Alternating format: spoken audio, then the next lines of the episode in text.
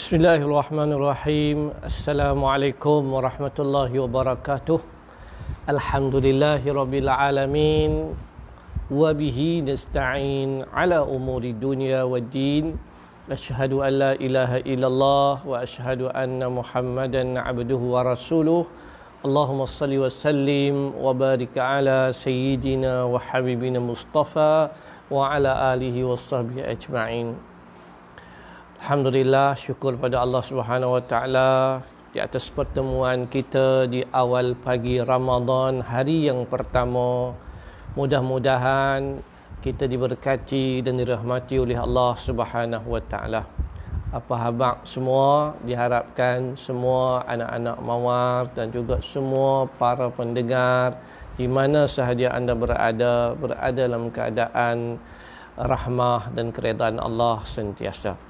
InsyaAllah pagi ini kita sambung lagi iaitu berkaitan tentang najis dan kita insyaAllah uh, masuk sikit berkaitan tentang sembahyang.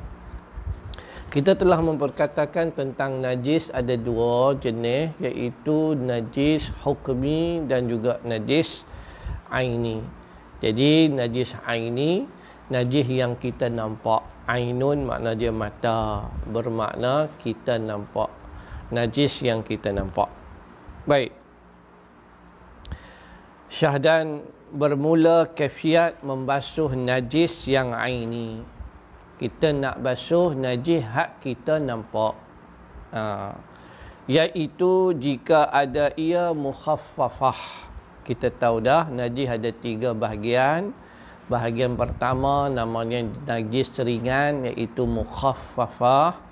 Najis kedua, bahagian kedua najis mutawassitah iaitu najis pertengahan dan yang ketiganya mughalazah iaitu najis berat. Baik.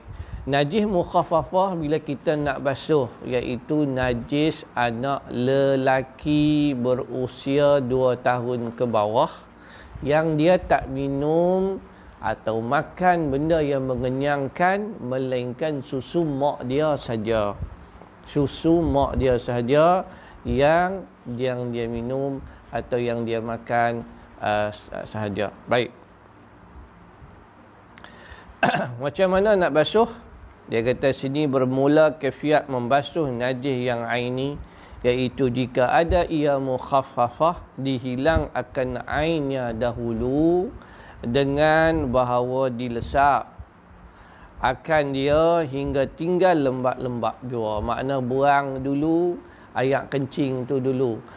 Ambil kain ke apa ke, buang dulu. Biar tinggal sampai takat lembab-lembabnya sahaja. Makna dia kita ambil buang dulu najis tu. Kemudian dipercik air atasnya sehingga rata, biar rata. Percik saja. Tak perlu alirkan, percik saja tak payah corah. Makna dia percik sahaja. Ha, percik pakai jari kita lah. Ha, ataupun pakai spray. Ha, cukup. Maka sucilah ia dengan dia dah cukup. Kalau sekadar tu pun dah cukup. Ha. dah kira suci lah. Ha. Katalah anak kita ataupun cucu kita ha, kencing atas lantai simen atas lantai yang uh, simen ke mozaik ke tai ke macam itulah maka kita buat macam mana? Kita ambil buang dulu. Buang dulu. Ambil kain tolak ambil kain buruk ambil buang. Uh, ambil buang sampai dia lembab. Lepas tu kita ambil spray kita spray lah. Uh, kalau dia kencing atas kapet atas tikar uh, ya jadi kita dia lembab ha, dia lembab ha, kita ambil ha, kita ambil kain kita pekap pekap dekat dia punya apa tu dekat kapet tu. Sampailah dia jadi tak ada lah maknanya kita buang lah. Lepas tu kita spray lah. Kalau kita nak angkat apa basuh lagi baguslah. Ha, baik Jika ada ia mutawassitah, maka disuci akan dia dengan dihilang akan ainnya. sama jugalah mutawasitah buang ainnya dan segala sifatnya sampai hilang bau sebagainya buang. Kemudian dengan air jika dengan sekali cucu sekalipun memadalah. Ha, jadi kalau kita buang dulu ataupun makna najis itu kita corok sekali itu dia buang sekali dengan uh, najis-najis itu. Ha, kalau tak boleh buat macam tu kita ambil buang dulu ha, tai ke najis ke apa benda yang ni kita ambil buang dulu lepas tu kita corah air dan jika ada ia mughallazah maka dicuci akan dia dengan tujuh kali lalu atas air, air atasnya. Salah satu daripadanya air tanah. Tujuh kali dengan salah satu daripada dia air yang bercampur tanah ha, kita cari tanah yang bersih kita gui dengan air. Salah satu kita nak bubuh jahat nombor tiga ke kita nak mula dengan ayak tanah dulu ke terpulang kat kita. Daripada tujuh kali itu makna dia salah satu daripadanya adalah ayak tanah. Adapun jika najis itu hukmi eh, tak nampak maka jika ada ia mukhaffafah maka disuci akan dia dengan percik ayak atas yang biar biar kata takat percik ya uh, nak buang apa benda tak nampak? Hmm. benda tak ada. Ha? tak nampak. Baik. Dan jika ada mutawassitah maka suci ia dengan sekali lalu air atasnya. Samalah. Ha? tak payah buanglah. Corak terus sajalah ya dan jika ada mughalazah maka suci ia dengan tujuh kali lalu air atasnya. Salah satu padanya air tanah. Lalu je tu tak payah buang lah. Benda nak buang macam mana? Hukumi tak ada tak nampak. Baik. Bahawa sunnah najis itu ada kalanya darah dan umpamanya uh, dan ada kalanya barang yang lain daripadanya. Dan atas tiap-tiap hal iaitu ada kalanya dapat dilihat akan dia dengan mata yang pertengahan tempatnya dan ada kalanya tiada tidak dapat dilihat. Jadi ni bab darah. Ada kita nampak, ada yang kita tak nampak darah. Maka jika tiada dapat dilihat akan dia, maka dimaaf. Darah tu tak kita tak nampak pun. Ha? Sikit sangat dimaaf akan dia. Sama ada ia darah uh, ada ia ada ia darah atau lainnya? Samalah apa sahaja benda yang tak nampak kita kira uh, dimaafkan. Uh, tak bau tak bau apa. Uh, contohlah kan uh, kita buang air kecil hmm, lepas tu kita pun tak pastilah mercik ke macam mana ke tak berupa pun tapi risau juga lah takut dia merecik ke apakah. Ha, maka itu semua dimaafkan. Sebab bau pun tak nampak pun tak sebagainya. Sikit sangat tak tahulah. Ah, benda merecik sikit-sikit tak tahulah. Kita pun tak berapa nak perasan sangat. Sebab benda sikit sangat maka dimaafkan. Hmm.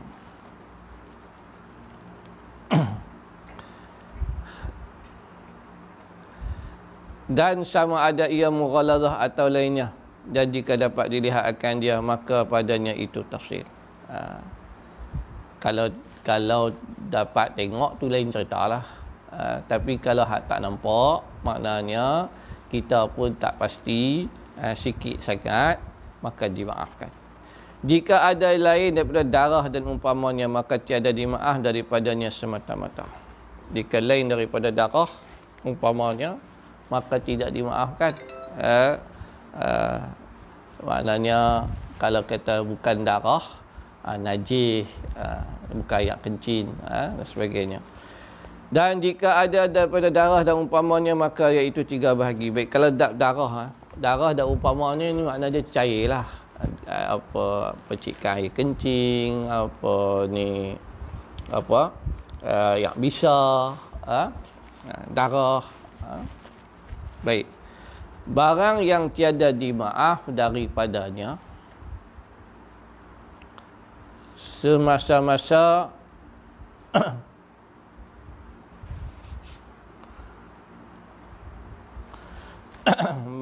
barang yang tiada dimaaf daripadanya semata-mata dan iaitu darah yang mughalazah. Barang yang tiada dimaaf daripadanya semata-mata iaitu darah mughalazah eh, dan darah dirinya yang sengaja ia melumur akan dia pada badannya atau yang bercampur ia dengan barang yang lainnya. Baik, darah tadi kita duk cerita bab darah. Darah ni kalau dia darah daripada darah mughallazah maka dia tak dimaafkan. Ya.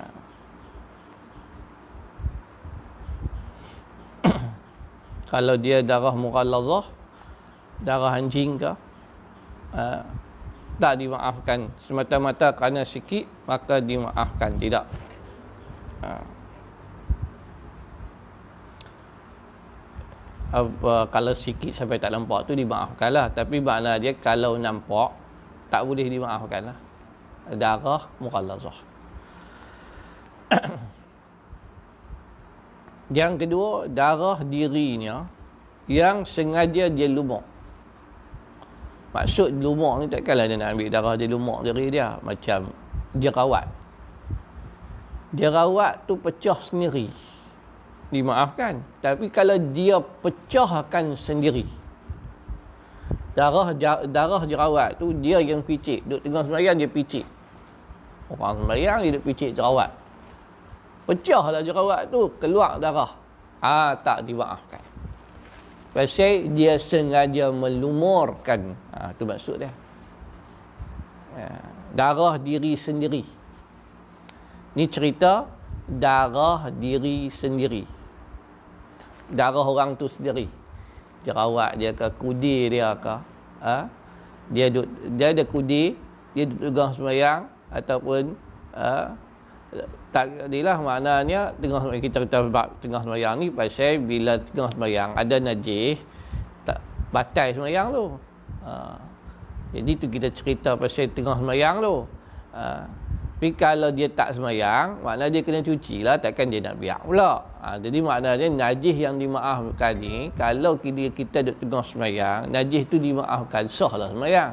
Sekarang najis ni tak dimaafkan. Pasal apa? Pasal walaupun sikit dia, dia tak dimaafkan pasal kita sengaja buat bagi ada ha, itu maksud dia sengaja melumurkan dia akan dia atau bercampur ia dengan barang yang lain. Ha, ataupun dia campur benda yang di luar daripada tubuh orang tu. Ha, yang di luar pada tubuh orang tu. Macam nyamuk. Uh, nyamuk tu kita yang pi tampak dia. Uh, kita sengaja pi tampak dia. Maka dia berlumuk dengan badan nyamuk lepas tu dengan uh, kita sengaja pi tampak dia. Berdarah lah. Uh, tak boleh. Jangan duk tampak. Uh, kalau berdarah hmm. darah yang dimaaf darah yang dimaafkan dia jikalau banyak sekalipun banyak pun tak apa. Nampak? Dimaafkan. Iaitu darah dirinya yang tiada disengaja. Dia bukan sengaja uh, dia tak sengaja. Hak tadi sengaja. Hak yang ni tak sengaja. Dimaafkan. Walaupun banyak. Uh, melumur akan dia pada badannya tiada bercampur ia dengan yang lain. Tapi dengan syarat tak campur dengan yang lain lah. Dan keluarnya itu tiada dengan perbuatannya. Bukan dengan perbuatan dia. Bukan dia pergi tampak nyamuk tu. Dan bukan dia sengaja pergi rudah. Bukan dia sengaja pergi picit bukan dia sengaja pergi bubuh. Maknanya benda ni tak sengaja tapi contoh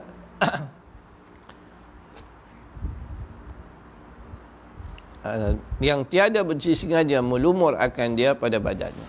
Ha, itu maksudnya tiada sengaja. Darah tu keluar tidak sengaja.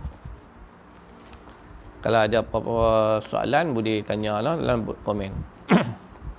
Nanti di ses, akhir sesi saya jawab yang mana saya boleh jawab.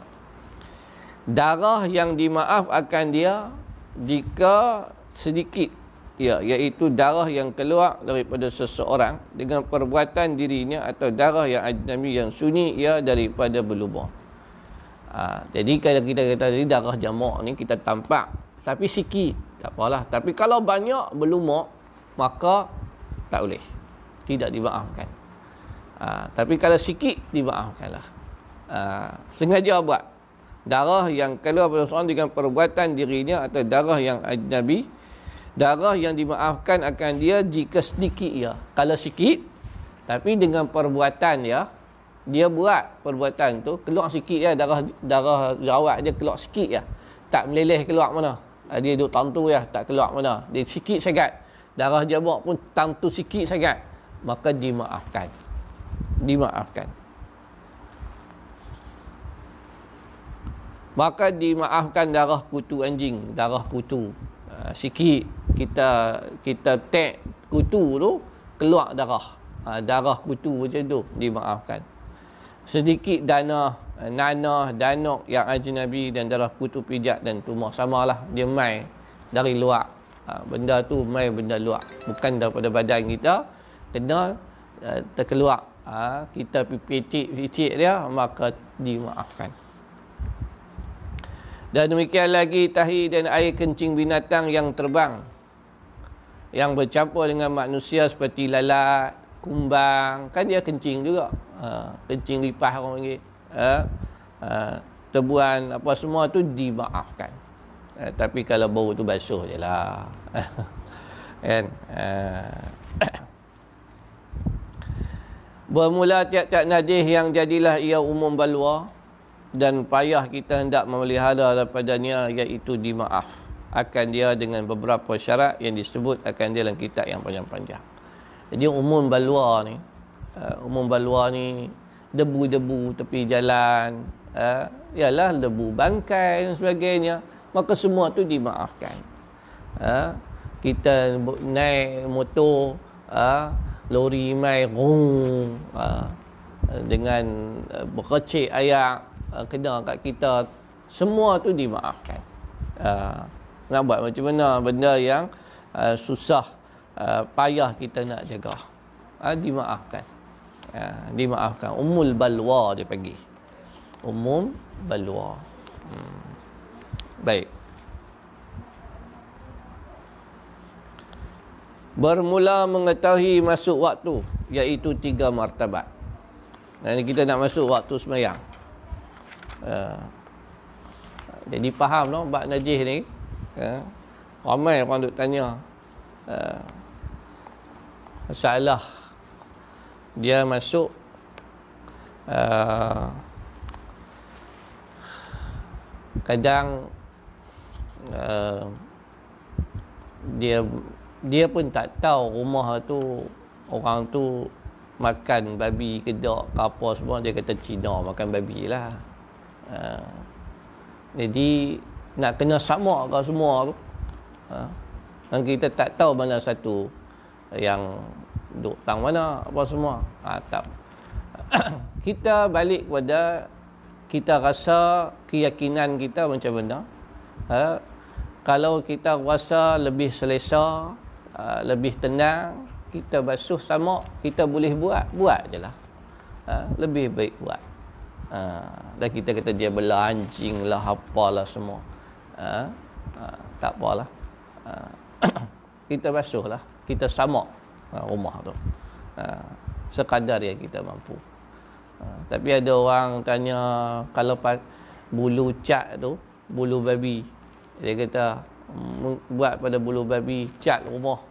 Pakai berus tu macam mana jadi? Dia semayang dalam rumah tu. Yang tu semua tak ada masalah. Ha, tak ada masalah banyak-banyak banyak masalah yang mungkin kita tak terfikir dan mungkin ada orang lain terfikir jadi bak najis ini uh, dia ada macam-macam pandangan orang macam ni macam ni dan sebagainya. Kita balik kepada basic kita. Benda yang nampak maka kita kena cuci. Yang tak nampak dimaafkan. Ha, itu je. Ha, yang tak nampak dimaafkan. Baik. Masuk waktu semayang. Ha, ni baru nak mula semayang ni. Cerita bab najis-najis ni bukan pasal apa. Pasal bila kita nak semayang. Ada najis tak boleh lah. Ha, ada najis tak boleh. uh, macam orang istihadah tadi lah kita kata tadi darah diri dia ada dia sengaja buat keluar ke darah tu tak sengaja kan ha, pasal boleh lah semayang dia sah lah nanti itu disebut pasal masalah darah diri bukan darah diri kalau darah tu main pada diri kita sendiri dimaafkan ha, dengan sebab kita tak sengaja tapi kalau mai uh, dan syarat dia pula darah tu tak melubuk lah. Dia tak mengalir. Dia tak mengalir. Contohnya kita kata kudir kita dekat lutut. Darah tu duduk kat lutut dia. Kita bubuh plaster, dia duduk kat lutut dia. Tak apa. Dimaafkan. Tapi kalau darah tu keluar, dia meleleh pi ke betih, dia meleleh pi ke betih kering kita, tak boleh. Sebab dia banyak. Dan banyak meleleh kalau dia duduk setumpuk tu kita pun bubuh plaster kita pun semayang darah duk ada darah duk ada kat kudir kita tu kita sengaja akan bagi darah tak dia keluar darah ha.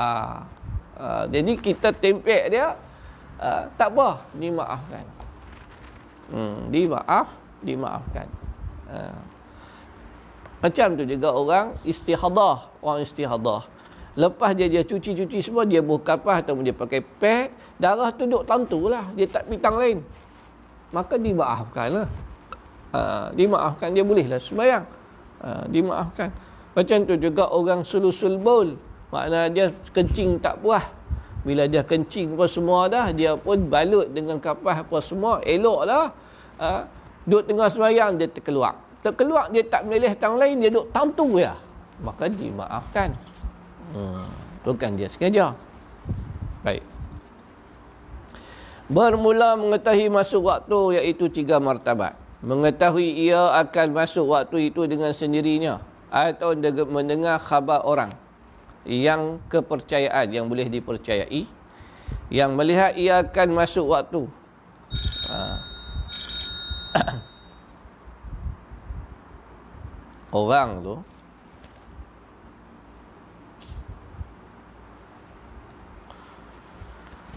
Dia tahu masuk waktu tu dia sendiri. Dia sendiri tengok masuk waktu. Atau dia dengar orang habang kat dia. Orang tu dia boleh percaya.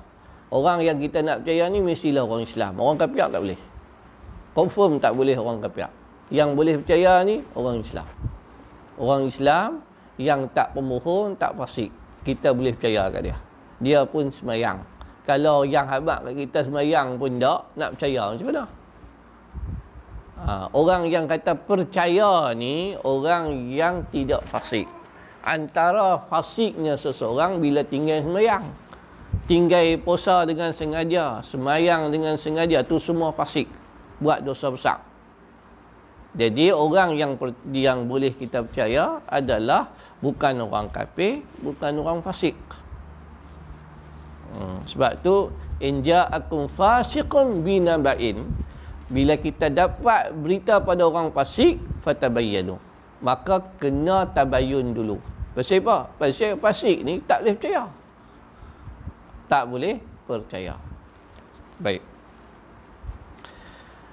bila kita dapat tahu waktu tu dengan diri sendiri kita tahu dengan sendirinya atau ada orang mai habaq kat kita. Akan masuk waktu atau mendengar orang bang mendengar bang orang yang mengetahui ia dengan waktu. Dengar bang dengar azan. Uh, dengan waktu pada waktu cuaca pula atau melihat kepada jam yang betul ukurannya. Kita tengok cuaca tengok matahari. Uh, orang yang bang tu pun tengok matahari. Lah ni orang tak tengok. Lah orang tengok jam. Atau kepada jam. Melihat kepada jam. Atau dia tengok jam. Sebab tu kita kalau boleh orang yang jadi muazzin ni orang bukan orang buta. Tapi boleh dia orang buta pun. Tak ada masalah. Maknanya kita kena uh, bagi kat dia lah jam yang uh, jenis tekan dia habak uh, dia nak tengok macam mana dia tak nampak. Dia nak tengok cuaca macam mana nak tengok matahari macam mana. Dia nak tengok jam macam mana dia kena dengar. Ha, dia kena beli jam hak dia tekan bagi dia dengar. Pengurusi masjid kalau nak lantik Bilal yang buta dia kena bagi jam tu dekat orang buta. Ha, supaya dia tahu waktu azan. Tak lagi dia azan pukul berapa, ha nanya orang pakat duk ingat ha masuk dah waktu buka puasa. Akhirnya baru pukul 7 malam. Tak buka puasa lagi, dah buka dah. Pasal apa? Pasal dia kata tu masjid dah azan dah. Ha. Baik. maka sekalian sebut itu seperti mengetahui dengan dirinya jua makna dia uh, kalau dia tengok sendiri pun boleh orang habak kat dia pun boleh tengok jam pun boleh macam uh, yang tu makna dia seperti dia tahu sendiri yang kedua dengan istihad ia pada sesuatu yang menunjuk ia akan waktu seperti membaca Al-Quran atau bunyi burung atau barang yang lain daripada keduanya hmm. Maknanya yang ni ni dia tahu waktu dengan cara dia dengar bunyi burung. Dia tahu dah. Burung ni bunyi bila waktu masuk zuhur ya bunyi ya burung ni. Ha, ni kebiasaan. Kebiasaan. Benda yang kebiasaan. Ha, bila dengar bacaan Al-Quran, uh, daripada surau ni ke ataupun dia dengar uh, daripada uh, pondok ke mana ke dia dengar bacaan Al-Quran dia kata ha depa ni tak baca Quran kecuali dah masuk waktu burung ni dia takkan bunyi kecuali dah masuk waktu. Ataupun tak kiralah apa-apa barang yang lain daripada keduanya. Kebiasaannya bila benda tu berlaku dia kata masuk waktulah. Uh, dia tahu dah ha, bila bunyi burung bila ayam ni kokok bila anjing ni menyalak apa sajalah yang menunjukkan kebiasaan dia kata kalau ni abu uh, masuk waktu dia istihad dengan cara tu. Atau yang ketiga dengan taklid orang yang mustahid iaitu pada ketika lemah ia daripada barang yang tersebut pada martabat yang pertama dan barang yang martabat yang kedua. Kalau dia tak boleh nak ngecam dia tak boleh nak cam burung ni berapa kali bunyi tau ha? start dia bunyi pukul ni entah yang mana satu bunyi yang ha, dia tak apa tahu ha, dia tak apa nak tahu ha? dia tak boleh nak cam dia nak tengok cuaca pun dia pun tak tahu ha? nak tengok jam pun dia pun tak nampak ha? dia tak ada jam maka taklidlah dia kepada orang yang mustahid iaitu pada ha, dia pun mana dia hak dia tanya orang lah dia tanya orang dia tak tengok jam dia tanya orang orang yang habang kat dia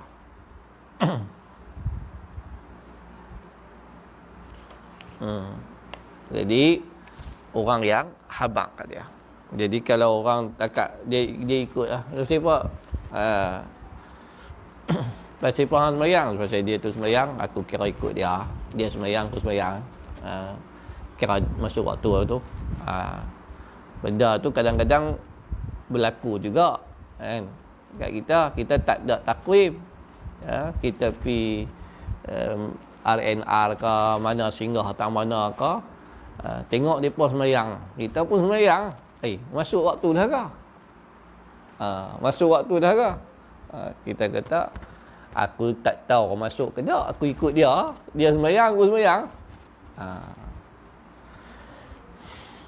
baik bersalahan ijtihad iaitu jika kuasa ia atas mengetahui masuk waktu dengan barang yang pada martabat yang pertama ha. kalau dia tahu dia sendiri boleh tahu dia tak bolehlah taklid orang ha. dia sendiri boleh tahu ha dia tanya orang pun orang habak kat dia pun dia boleh tengok uh, dia boleh nampak maka iaitu harus ijtihad. Dan jika tiada maka wajib ijtihad. Inilah hak orang yang melihat. Adapun orang yang buta ini cerita bab orang buta tadi maka harus baginya taklid orang yang mustahid jika kuasa ia atau ijtihad sekalipun. Orang buta ni dia boleh berijtihad pasal apa? Pasal dia tahu ah dia dengar ah, tu ha, ayam tu bunyi tu masuklah. Tapi dia orang buta macam ni dia boleh taklid kepada orang hak celek hmm. ada orang mustahid maka jika sembahyang ia pada hati dan mengetahui ia akan masuk waktu dengan sesuatu pada tiga perkara yang tersebut itu maka iaitu tiada sah sembahyangnya jika berbetulannya pada waktunya sekalipun. Kalau kita gagal dengan tiga cara tadi kita tak tengok sendiri jam kita tak tengok sendiri matahari kita tak tanya orang kita tak reti nak beristihad, tak reti nak nak cam burung bunyi, ayam bunyi, anak apakah dan kita tak tanya orang, kita tak ikut orang. Kita sembahyang ya. Dia kata, kira apa sembahyang dah lah. Masuk ikut. Maka tidak sah sembahyangnya. Dia ikut, dia ikut-kut. Sembahyang kut-kut. Hmm, masuk dah kut. Masuk dah kut masuk dah kot tu maksud dia dia semayang tanpa mengetahui waktu yang jelas dengan tiga cara tadi dia tak tahu waktu tu dia tak tahu dia tak ada jam dia tak tengok matahari dia tak tanya orang dia tak reti nak jam waktu dan dia tak taklid pada orang mana-mana dia buat seorang-seorang dia ikut dia langkah dia dia tak tahu apa tak sah sembahyang dia. Sekali pun masuk waktu, betul. Memang betul. Lepas dia sembahyang habis semua dah. Ha? Orang Lepas tu orang pun berhebat. Ha, dia jumpa orang. Dia tanya lah. Ni sembahyang masuk waktu kot no? Ha, masuk dah. Ha, masuk dah okey lah. Kira sembahyang lah. Tak boleh. Sembahyang dia tak sah. Pasal masa dia sembahyang tadi ni dia kod-kod. Dia tak tahu pun masuk waktu. Dia hanya try, cuba try test. Tak boleh. Nah, ingat. Ya. Tiada sah semayangnya jika berbetulan dengan waktunya sekalipun. Jika semayang ia dengan istihad pada waktu atau dengan taklid orang yang mustahil, maka nyata tersalahnya kemudian daripada sembahyangnya niscaya jadi ia sunat mutlak. Ha.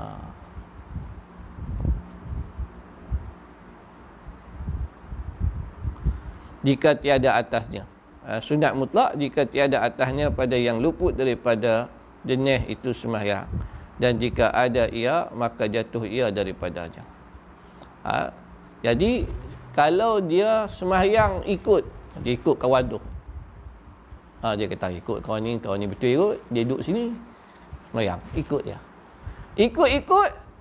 Tengok-tengok tak betul. Tak betul. Semayang tu tak betul. Maka semayang tadi kira macam mana? Semayang tadi kira sunat mutlak. Semayang tadi jadi sunat mutlak.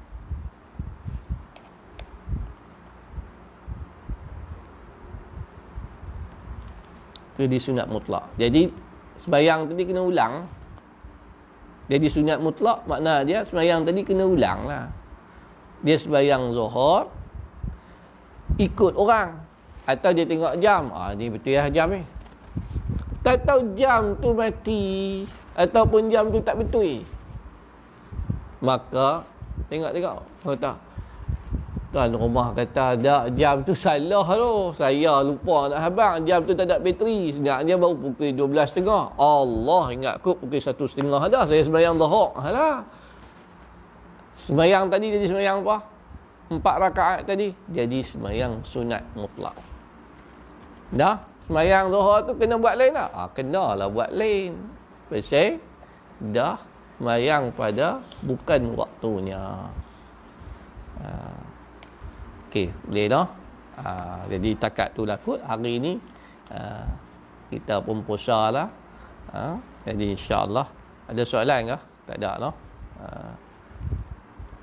Alhamdulillah tak ada soalan semua faham belakang. Ha, kalau ada soalan boleh PM saya. InsyaAllah boleh jawab kita jawab. Jumpa lagi. Wabillahi taufiq wa hidayah. Wassalamualaikum warahmatullahi wabarakatuh.